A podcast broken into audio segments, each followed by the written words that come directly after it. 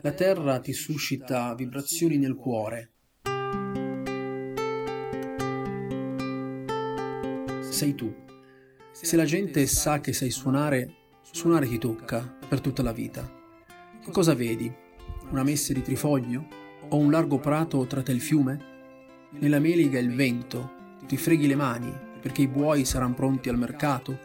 O ti accade di udire un fuscio di gonnelle? Come al boschetto quando ballano le ragazze. Per Coney Potter una pila di polvere o un vortice di foglie volevano dire siccità. A me pareva fosse Sammy Testarossa, quando fa il passo sul motivo di Turalur. Come potevo coltivare le mie terre? Non parliamo di ingrandirle. Con la ridda di corni, fagotti e ottavini, che cornacchi e pettirossi mi muovevano in testa, e il cigolio di un mulino a vento Solo questo? Mai una volta diedi mani all'aratro, che qualcuno non si fermasse nella strada e mi chiamasse per un ballo o una merenda. Finì con le stesse terre, finì con un violino spaccato e un ridere rauco e ricordi e nemmeno un rimpianto. Il suonatore Jones rappresenta l'epilogo della versione tratta dall'antologia di Spawn River di De André, il senso ricercato lungo tutto l'album. Jones è l'unico a mantenere nome proprio ed è soprattutto l'unico che semplicemente esiste e lo fa in un modo e in un mondo in cui la sua normalità sembra essere l'unica arma capace di distruggere la precarietà di una vita apparentemente perfetta. Jones è una persona che ha ricevuto in eredità dei terreni, che è impossibilitato a coltivare, dal momento che la terra si trova già radicata nel suo cuore. Che senso avrebbe coltivarla? Per lui ogni cosa è la radice della sua ispirazione.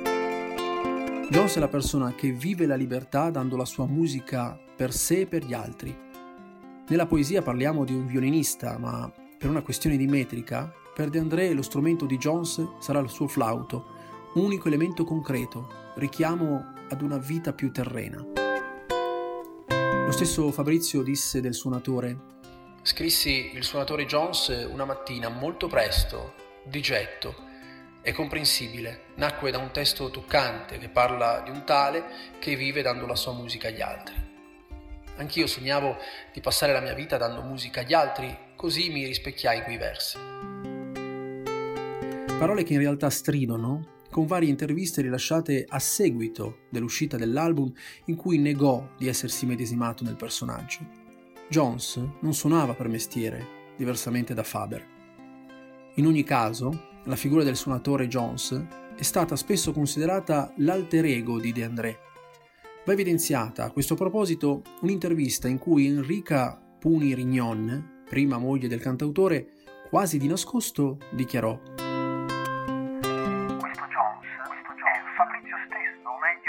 la proiezione che Fabrizio vede di se stesso, che Fabrizio vede di se stesso. A questo proposito Fernanda Pivano. Comunque sono certa che non deluderai i tuoi ammiratori perché le poesie le hai proprio scritte tu, con quella tua imprevedibile, patetica inventiva nelle rime e nelle assonanze, proprio come nelle poesie dell'antica tradizione popolare ma fino a che punto, per esempio, ti sei identificato col suonatore di violino che conclude il disco? E non voglio alludere al fatto che da ragazzo ti sei accostato alla musica studiando il violino. E la relativa risposta di De André. Non c'è dubbio che per me questa è stata la poesia più difficile. Calarsi nella realtà degli altri personaggi, pieni di difetti e di complessi, è stato relativamente facile ma calarsi in questo personaggio così sereno da suonare per puro divertimento, senza farsi pagare, per me che sono un professionista della musica, è stato tutt'altro che facile. Capisci? Eh, per Jones la musica non è un mestiere, è un'alternativa. Ridurla a un mestiere sarebbe come seppellire la libertà. E in questo momento non so dirti se non finirò prima o poi per seguire il suo esempio. Gli ultimi versi della canzone sono fedeli alla poesia, Qui sembra addirittura possibile sentire il rumore di quel flauto spezzato che termina di esistere perché terminata è ormai l'esistenza del suonatore nonostante lui, con la vita, avrebbe ancora giocato.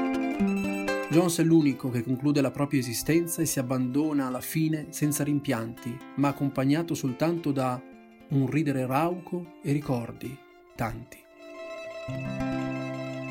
Non suona più, non è più in vita, eppure sembra sentirlo cianciare ancora delle porcate, chiaro riferimento ad una vita sregolata, allegra, priva di preoccupazioni, libera, la vita di chi offrì la faccia al vento, la gola al vino e mai un pensiero, non al denaro, non all'amore né al cielo.